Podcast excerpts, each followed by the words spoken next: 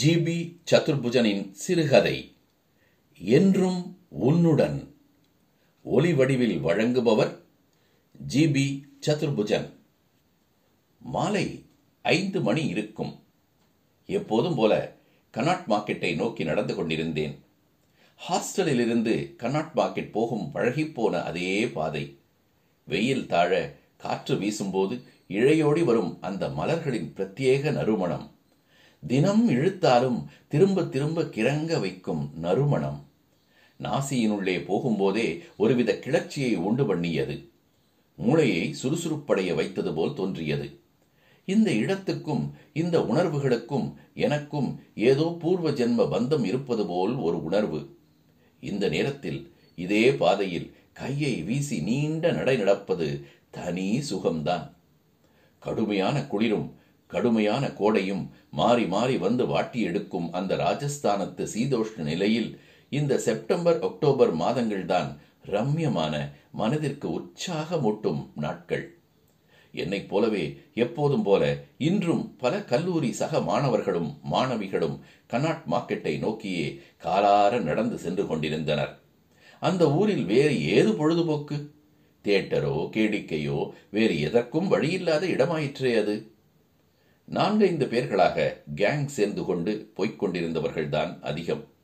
Gandhi Bhavan gang, ஷங்கர்பவன் gang என்று ஹாஸ்டலுக்கு hostel வேறு வேறு கேங். அதிலும் முதல் வருட மாணவர்கள் கேங்கில் அவர்கள் மட்டுமே, செகண்ட் இயர் தேர்ட் இயர் என்று தனித்தனி. அதிலும் கூட சில குஜராத்தி கேங்குகள், மராத்தி கேங்குகள், தமிழ் கேங்குகள் எல்லாம் கலந்த காஸ்மோ கேங்குகள். ஒவ்வொருவர் முகத்திலும் பல பல உணர்ச்சிகளின் பிரதிபலிப்பு. அதில் முக்கால்வாசி முகத்தில் உற்சாகம்தான் கூடியிருந்தது. சிலர் முகத்தில் சில நாட்கள் முன்பு பரீட்சையை முடித்த திருப்தி, சிலர் முகத்தில் நன்றாக செய்யாத அதிருப்தி, எதற்கும் கவலைப்படாதது போல் சில முகங்கள். இடையிடையே சில ஜோடிகள் தங்களை மறந்த நிலையில் எதை பற்றியும் கவலைப்படாமல் எதை பற்றியும் என்னதான் அப்படி பேசிக்கொள்வார்களோ. மற்ற கேங்குகளுக்கெல்லாம் ஒட்டி உறவாடி செல்லும் இந்த ஜோடிகள் ஓரக்கண் தீனி.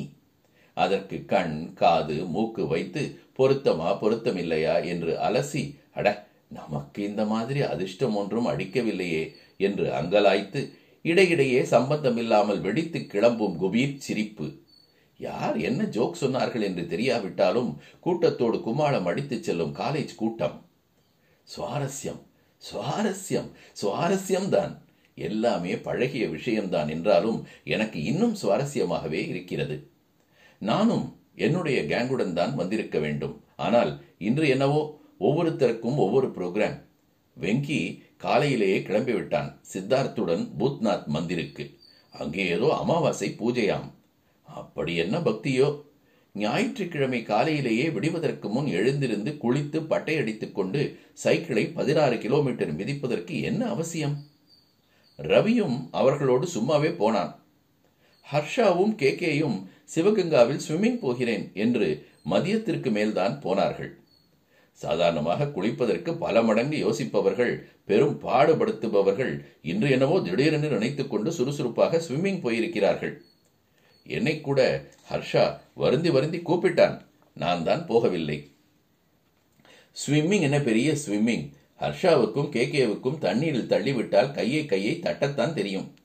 ஒரு முறை தண்ணீரில் தலையை விட்டால் திணறிக்கொண்டு அடுத்த நிமிடமே தலையை வெளியே எடுப்பார்கள். நீச்சல் அடிப்பதை விட யார் காலையாவது இழுப்பது, பயமுறுத்துவது, தள்ளி விடுவது, கிச்சு கிச்சு மூட்டுவது என்று கூத்தடிப்பதுதான் ஹர்ஷாவுக்கு ஜாஸ்தியாக இருக்கும். கிமுவும் கிருஷ்ணமூர்த்திக்கு அப்படித்தான் ஒரு செல்ல பெயர். அவர்கள் கூடத்தான் போனான். அவனும் ஒரு தத்தி. பேச்சுத்தான் பெத்த பேச்சு. ஸ்விம்மிங்கும் தெரியாது, ஒன்றும் தெரியாது. கையை காலை ஆட்டிவிட்டு வெளியே வந்து எல்லோரிடமும் ஸ்விம்மிங் போனேன் ஸ்விம்மிங் போனேன் என்று மாறுதட்டுவான். கனாட் மார்க்கெட் வழியிலேதான் ஒற்றையடி பாதையில் கொஞ்சம் உள்ளே போனால் சிவகங்கா இருக்கிறது. திடீரென்று நினைத்துக்கொண்டு பாதையை மாற்றினேன். சிவகங்காவை நோக்கி நடையை கட்டினேன். இந்த பயல்கள் என்ன செய்கிறார்கள் என்று பார்ப்போம். தண்ணீரை விட்டு வெளியே வரும் மூடில் இருந்தால் அவர்களையும் இழுத்துக்கொண்டு கனாட் போகலாம். தனியாக போய் சாயா குடிப்பதை விட கேங்கோடு போனால் அந்த சுகமே தனிதானே. தூரத்தில் இருந்த சிவகங்காவின் தோற்றம் என்னை கட்டி போட்டது. தலைக்கு மேல் நாகத்தோடு சிவன் கொடுக்கும் போசே அலாதிதான். கங்கை போல் வரும் ஃபவுண்டன் வேறு. சிவகங்காவுக்கே ஒரு தனி கலை இந்த சிலையில் இருந்ததேனான் வருகிறது. அந்த ரோஸும் சிவப்புமாக விரிந்து கொட்டி கிடக்கும் காகித பூந்தோட்டத்தை கடந்து சிவகங்காவை நெருங்கினேன். அப்போதுதான் வந்தது அந்த அலறல். ஐயோ, help help, somebody come here fast, my friend is drowning. வேகமாக யாராவது வாருங்கள், என்னுடைய நண்பன் மூழ்கிக் கொண்டிருக்கிறான். காகித பூக்கள் எல்லாம் கூட அந்த அலறலை கேட்டு திடுக்கிட்டு தூக்கி வாரிப்பட்டது போல் தோன்றியது எனக்கு. யாரா இருக்கும், யாரா இருக்கும், அது கிமுவின் குரல் மாதிரி அல்லவா இருக்கிறது. தடதடவென்று ஓடினேன். எப்போது ஓட ஆரம்பித்தேன், எப்படி அங்கே வியர்த்து விறுவிறுக்க வந்தேன் என்று எனக்கே தெரியவில்லை.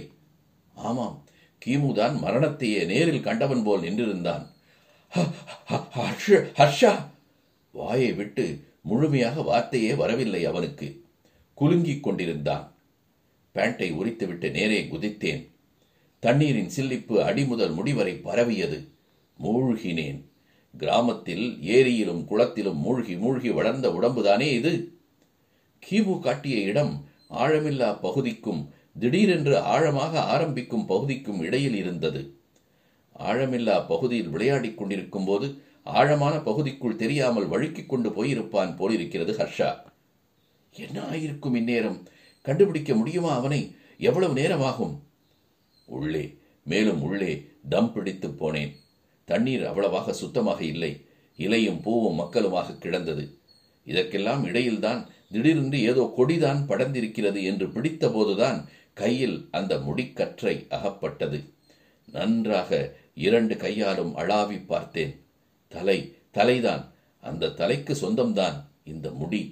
அப்படியே சவம் போல் கிடந்த ஹர்ஷாவின் உடம்பை ஒரு கையால் இழுத்து கொண்டே என் வலிமையெல்லாம் கூட்டி மேல் நோக்கி எழுந்தேன். எப்படியோ எனக்கு அசுர பலம் வந்தது. கூட யாரோ கிராமத்தான் ஒருவனும் குதித்திருப்பான் போலிருக்கிறது. அவனும் ஒரு கைப்பிடிக்க ஒரு வழியாக ஹர்ஷாவை கரை சேர்த்தோம். Too late. மூச்சுக்கான அறிகுறி சுத்தமாக இல்லை. செயற்கை சுவாசம் எதுவும் பலனில்லை. அந்த பக்கம் சீனியர்கள் இரண்டு பேர் வந்தார்கள். அவர்களும் என்னென்னவோ செய்து பார்த்துவிட்டு உதட்டை பிதுக்கி முகத்தை தொங்க போட்டுக் கொண்டார்கள். சே, இன்னும் இரண்டே நாள்தான். அதற்கு பிறகு ஹர்ஷாவுடைய பிறந்த நாள் வருகிறது. எப்படியெல்லாம் பார்ட்டி கொடுத்து கொண்டாட வேண்டும் என்று நாங்கள் எல்லாம் திட்டம் போட்டிருந்தோம். ஹர்ஷாவுடைய பெற்றோருக்கு இந்த விஷயத்தை தெரியப்படுத்தும் போது அவர்கள் எப்படி எடுத்துக்கொள்ளப் போகிறார்கள்? அவர்கள் கேம்பஸுக்கு வந்து அவன் அறையை திறந்து பார்த்தால் உள்ளே சுவரில் ஒட்டியிருக்கும் அரை முக்கால் முழு நிர்வாண பெண்களின் படங்களை பார்த்தால் என்ன பாடுபடுவார்கள்? படிக்க அனுப்பிய பையனை பற்றி என்ன நினைப்பார்கள்?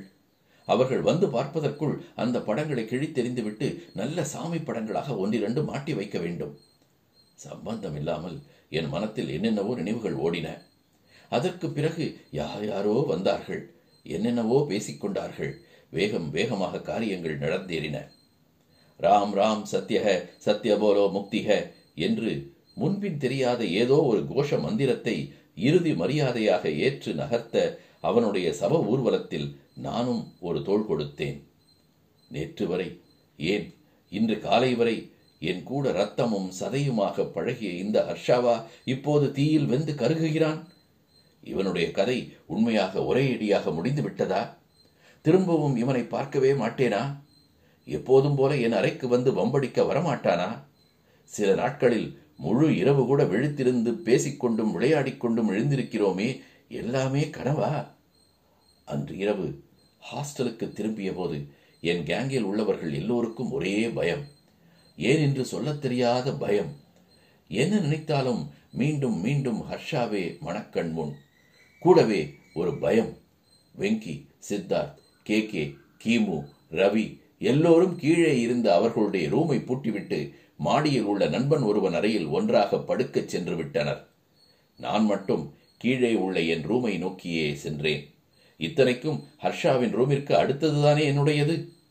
தைரியத்தை கூட்டிக் கொண்டு அந்த கவிழ்ந்த இருளில் ரூமை நெருங்கி சாவியை எடுத்து பூட்டில் பொருத்த எத்தனித்தேன்.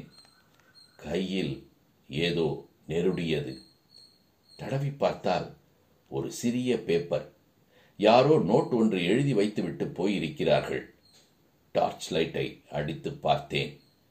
இருட்டிலேயே சூழ்ந்திருந்த என் கண்களுக்கு வெளிச்சம் பழகி எழுதியிருந்ததை படிக்க சில நிமிடங்கள் பிடித்தது. Tonight, I want to sleep in your room. We'll have a good time. Harsha. நன்றி நண்பர்களே.